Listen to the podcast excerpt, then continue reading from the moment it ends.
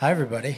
Um, Jason Valgerber here. Right now, it's just me, and it might just be me on the podcast tonight. It is, excuse me, it is about eleven twenty uh, p.m. on Saturday night, July thirtieth, and boy, did a lot happen at camp today. Um, so I'm here, and I'm going to be talking about it. Uh, it was too late to pull anyone in, and there's counselors that are getting ready for green and white. Um, but I'm gonna I'm gonna get into everything that happened today because we had just a spectacular day at camp. Um, it started off not so great. We said goodbye to uh, about 25 of our our brothers and our best friends who uh, some of them were were two week rookies and some um, were from states whose schools start like very, very soon. So they had to leave today, and that was sad. And we say goodbye to all of them this morning. But then uh, the day just, man, we we had a great day. We we did Big Ten activities. We started a new round of Midsummer Madness leagues. Uh, we got a lot of people through uh, golf clinics with my uncle Steve, who is our, our resident golf pro. Um, but the real magic started happening um, today at lunch. Uh, we welcomed uh, three Chippewa counselors came over to to camp today, and they they're the Chippewa Social Committee, and we had them introduce themselves on the microphone. And then I asked them what they were doing here, and they revealed to everyone that we had a social with Chippewa tonight. Um, not only did we have a social, but we did our color run, which is an annual thing with us in Chippewa. What's a color run? Great question.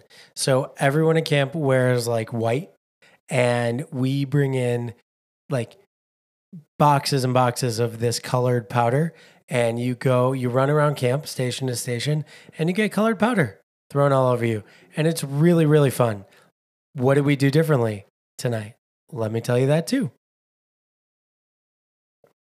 tonight we made stations. So the boys ran and the girls together ran to the first station, which was speed dating. So it was adorable. The the boys and girls, especially the little kids, sat in chairs across from each other and they did like 45 second rounds of of getting to know each other and they had to talk to the the girl or boy sitting across from them.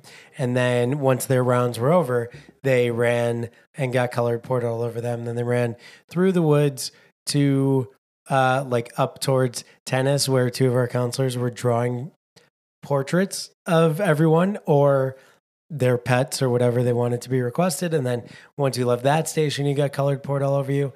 And then you went up to towards our basketball courts and the CITs were just at all stations all the way to the soccer pitch. And by the time you're done, you were just a mess of rainbow of colors. And it's really, really cool. Um, after that, we had a huge party down at our waterfront. We had music, we had ice cream, we had funnel cake fries, and just had a really great time with the girls from Chippewa. And that was a lot of fun. And we appreciated them coming over. Uh, we love when we get to, to do these socials and and enjoy each other's company. Uh, lots of brothers and sisters saw each other. Um, it was great. It was an absolute blast. And I think we're going to keep color running. Or we might mix it up. We might, maybe we'll do a Tough Mudder, something cool like that. But who knows? It was a really, really good time. The girls left at about 9.30. And our night was not over because we had a special surprise for the kids. So we brought everyone. We we called everyone to the flag, and we lowered the flag at nine thirty. Then we brought everyone in to Wasserman Hall, and what I said was happening was that every year, and this this part's actually true. Woody always tells the counselors the best way to put your kids to bed is to read to them. He loves reading to the kids. He swears by reading to the kids. And he is right every time. Every single cabin whose counselors read to the kids at night, their kids go to sleep faster. And the kids get into it. They want the counselors to read that same book. They want them to to like do it each night. They want to hear the rest of the story and they fall asleep so much faster. So every once in a while, Woody likes to prove his theory to the entire camp by reading to the entire camp. And probably five, six years ago, he did this and he brought the entire camp in and he sat in a chair on Wasserman Hall stage and he read to the camp. But what he didn't tell me was what story he was going to read. And he ended up reading a story called The Hitchhiker. The Hitchhiker is a bit of a I don't want to say it's a horror story, but you could potentially describe it that way. It is a story about a family driving through a, a rural area in England near a an institution and it involves picking up a hitchhiker and it turns very quickly into a scary story. And me as a I don't know, 29, 30 year old man was sitting in the, the back of Hall as the the kids were engaged but falling asleep as what he was telling their story, the story as he does.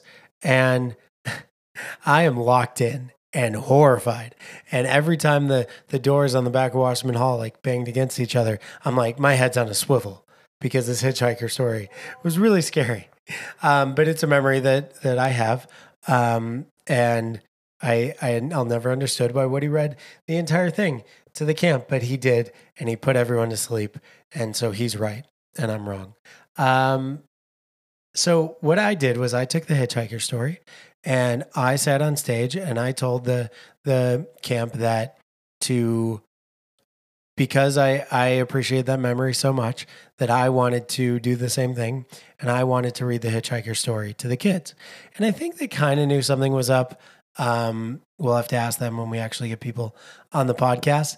Uh, but I read a lot of it and they let me keep going and going a little bit. And I think every second or every paragraph that I read, the kids more and more believe that that's actually what we were there for. Spoiler alert, it was not. We were there to break our color war, to start green and white 2022. How did we do it? I'm going to have the green and white czars on. I don't know if they're going to pop in tonight or if they're going to come on tomorrow to talk about it.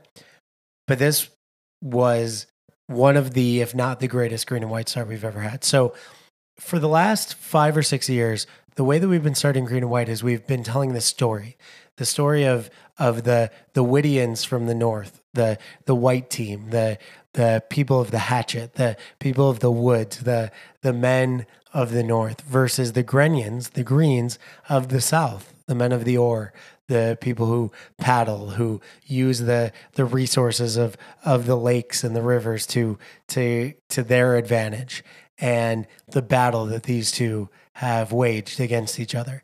And Jeff Toombs and Woody all Woody represents the whites and Jeff represents the greens, and they put on a performance with the help of of all the counselors, the former captains for each of those teams, and it's really special. And every year we build on that story. Um, one year we told the story, and we had the the battle waging in the background, um, like on the beach at the the campfire, and then we wrote all of the team names on the the walls of the storm shelter, and you had to carry a lantern in there to see the teams. And um, we've done a lot of things like that. One year we did it at the Way, and they were telling the story at the Way, and they it's kind of a battle of stories where Woody is telling the his version from the white the Whittians perspective, and Jeff is telling his from the Grenions perspective, and then we what the kids didn't know was at the Way we had all of these tablets buried that had the teams on there. And that's how we did the reveal. Today, as I was reading the Hitchhiker story, Woody interrupts me and walks into Wasserman Hall wearing what I can only describe as a Gandalf costume. So he was wearing all white. He had a huge white beard and he had his staff. And he came in and he basically said, that is not how you tell a story. This is a story for for children. Let me tell you a real story. And he started telling the story of the battles won by the Whittians. And the the his story reflects the fact that for the last 6 years the whites have actually won green and white, which is crazy. It's a it's a it's a run like we've never seen from the white team. And as he was telling the story, what the the campers didn't know was that all of the counselors who were former green and white captains were on stage in the back rooms to to the right and to the left. So as Woody started telling the story, they started acting out what he was saying. So they would have these sword battles in slow motion, and then every time someone was killed, the gals who were who were the the stage crew were wearing all black had red streamers and confetti and would throw them out to be like blood. And you saw like each kind of step of the way, the white team would slay the green team because that's what's been happening for the last um, six or seven years. And then they closed the curtain, and Jeff came in representing the Greens and put on his performance telling Woody that, you know, this is not the version of the story that we know. And let me tell you what the Greens have been doing over the course of the last year to prepare for the white team. And then the curtain opened again, and you had all the green team captains on one side huddled around each other, lifting weights and doing like calisthenics and stretches and like gearing up for battle, while you had the whites sitting around like what like almost sitting around a table or a campfire in a semicircle, just laughing to each other, having a drink like you would do after you've won so many times in a row. And the whites kind of getting cocky and getting in their heads a little bit. And it was this really cool, like, scene behind Woody and Jeff with a green light in the green corner and a white light in the white corner. All the other lights were off except the spotlight that I had on each of them as they were they were acting it out. And then they said they started talking about how what the whites didn't know was that the greens have been building a fortress, a fortress that they've claimed to be their own. And Woody for the whites was saying, no, no, no. We claim that fortress. That fortress is ours. And they're both referring to the new indoor facility that that we built. And so they said, come, come follow us to this new fortress where you can join your teams in battle and we can we can finally decide once and for all who has claimed this castle. And so everyone everyone left Wausau. And by the way, this was probably 10, 15 at night. So it was dark, the stars were perfect. And what the kids didn't know was we had lined tiki torches from Wasserman Hall all the way to the new building. The kids saw the tiki torches, obviously, because but we told them that we were using it as a running lane for the color run, which we did, but it was misdirection. So what the kids didn't see was after the color as the color run was going on, the the counselors and Woody and Jeff were putting string lights, these amazing green and white string lights, all the way like connecting each tiki torch. So we lit the lights and we lit the torches, and everyone in camp walked through this perfectly lit path of green and white lights and and flames from the tiki torches as Jeff and Woody led them to another fire that we had set up right in front of the the new building at camp. So it was probably a 150 200 yard walk and we did it really slowly and everyone was was really into it and following Jeff as Woody as Jeff and Woody as they they told their story and we got around the campfire and the green and white czars, so Gavin Bramwett, Ryan Furman, and Jack Kaplan, called up the captains of last year, the the generals, the the ones who who were were honored to to lead their teams in battle last year. And it's become tradition at camp that each of the captains from the previous year read a speech introducing the captains of this year. And I actually have those speeches here, and I kind of want to read them to you because they're they were really amazing and really special. So I'm going to grab these. And so the the overall captains for for green and white this year um, for the green team, you have Sam Rosen, Charlie Eisenberg, and wait, let me pull it up so I don't screw this up. And Asher Diamond. On the white team, you have Ryan Wheel, Spencer Oslander, and Matthew Harfield. So I'm going to read the, the speeches that this year's CITs, last year's overall captains, wrote about each of the current captains. I believe this was Cooper Spector's. As a new war is upon us, Master Woody has set out on a quest to recruit and train only the finest warriors to keep the Woodian streak alive. Birthed from the land beneath us, one young warrior has stuck out from the rest. He has used his grit and resilience to exceed in previous battles, and we have no doubt he can put his skills to good use in the fight ahead. For the past weeks, Woody has taken this young Padawan in his in his own, or in as his own, and taught him the ways of the almighty stick. When he was faced with the biggest kahuna known to man, the treacherous journey of the cycle, and prevailed, we knew his training was complete. With that, I'd like to call up the overall captain for the White Army 2022, Matthew Harfield.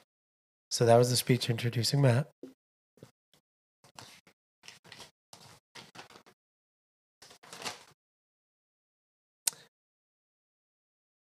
I don't know who wrote this one, I'll here we go.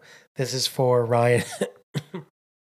Sorry, I've been screaming so much and yelling so much the past few days that my voice is completely gone. Here we go. Ascended from the sand of the volleyball courts, a young soldier was born. This warrior's life did not come easy. This warrior showed strength and determination at a young age when his brother was robbed by a caveman for showing such strength. This soldier captured the attention of Master Woody. Woody used the powers within within his stick upon said soldier. Woody then nurtured this soldier until he had mastered the knowledge and the skills of the land. For the past six years, the soldier watched from afar as hooligans invaded his hometown from the southern shore. This warriors watched the elder soldiers from his hometown protect the land of the Woodians. After all these years of watching from the depths, Master Woody has made the final. Uh, there's something here I'm missing, but Master Woody has made this final. This young warrior has been brought up to the front lines and will be leading the Woodians in battle this year. With that, I'd like to call up the overall captain for the Woodians in Green and White 2022, Ryan Wheel.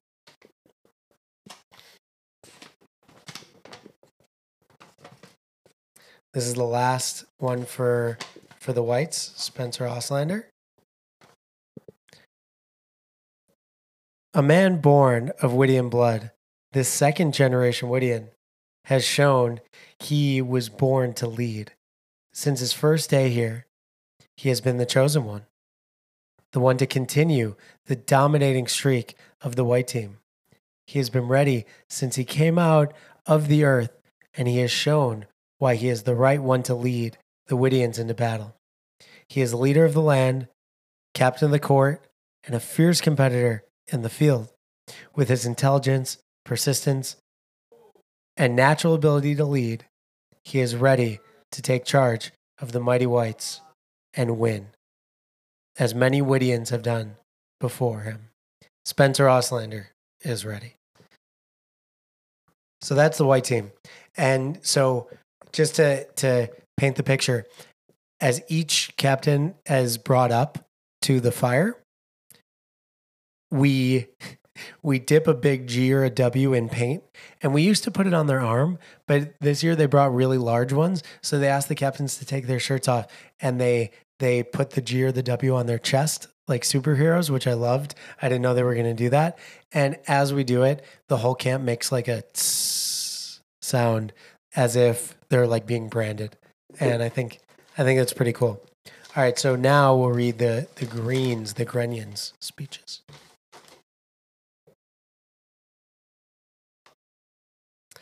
A warrior raised and trained by the fierce master in the fortress of Grenion.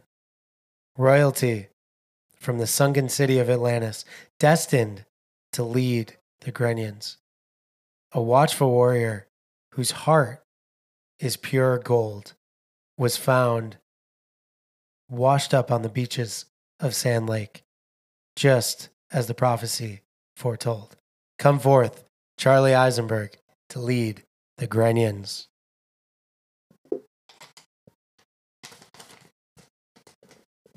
Sorry for the noise of the paper. Oh, wow. Jacob Schneider writes really small. Here we go. Born from the heart of the sea, the fire from down below, a rock tough as nails, but that shimmers as bright as the shore as the stars above. A natural born leader with spirit so strong he can hold up a team like no other. Over the last several years, this strong and fierce warrior has been training for this very moment. He has been the soul of the fortress and the rest of the men who reside and train inside of it. Asher Diamond has been on our. Hmm, what does it say? Has been on our unrestful grind, and the Grenions are thankful for his service and leadership. There is no doubt he will contribute heavily to a Grenion victory. So that's for Asher Diamond. Finally,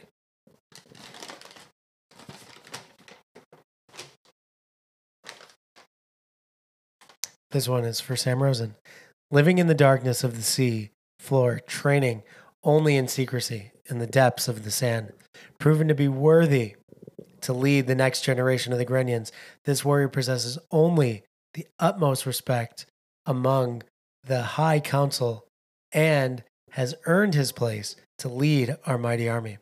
With the determination of a starfish trying to get back to the ocean, with the pride of a bald eagle soaring down to catch a fish, with the energy of a great white shark, the enthusiasm of a flock of seagulls. I'd like to call up Sam Rosen to lead the Grenions. So that's what happened around the fire. And then we we unveiled these banners and we'll post pictures of these because they're they're incredible. Peter Gow and Ryan Furman took these bed sheets, green and white bed sheets, and created these amazing tapestries, these incredible banners that we hung from the garage door openings of the new building. So we're talking 14 feet high, and they hung down and they had the the symbols for the the green team, which was the oars, and the symbols for the white team, which were the hatchets, and it had the list of each overall captain. And it's really cool. I can't wait for y'all to see it. Um, after that, we brought everyone into the new building, one age group at a time, and we lit it with uh, our pickup truck and we brought in flashlights and everyone had to find their name written on the cement of the new building. So we had the junior greens junior whites intermediate greens intermediate whites um, senior greens senior whites. And everyone found their team and then we did a cheer off where each team uh, did three cheers at and for the other team and the judges decided who was the loudest and most spirited.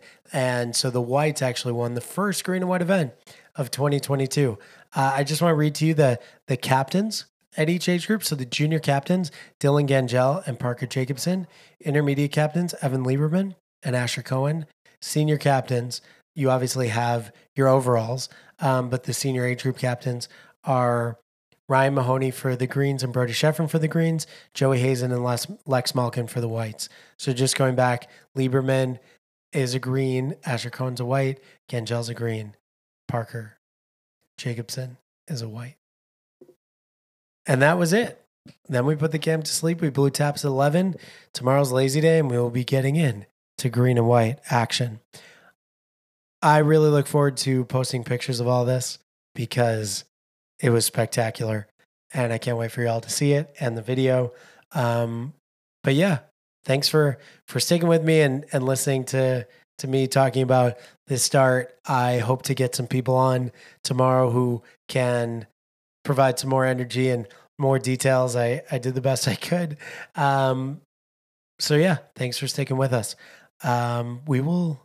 We got a great day tomorrow. We got lazy day. We got Vroom our first green and white event. So we're just going to keep going with camp. Thanks for for all you two weekers out there. If you're listening, if your parents are listening, and the the boys who had to go home after six weeks, thanks for being a part of camp. We really miss you. We love you. We wish you could have been here for green and white. Camp is not the same without you. Um, for everyone else, thanks for listening. We'll be back tomorrow for the love of camp. I'm Jason Felgraber. Good night, everybody.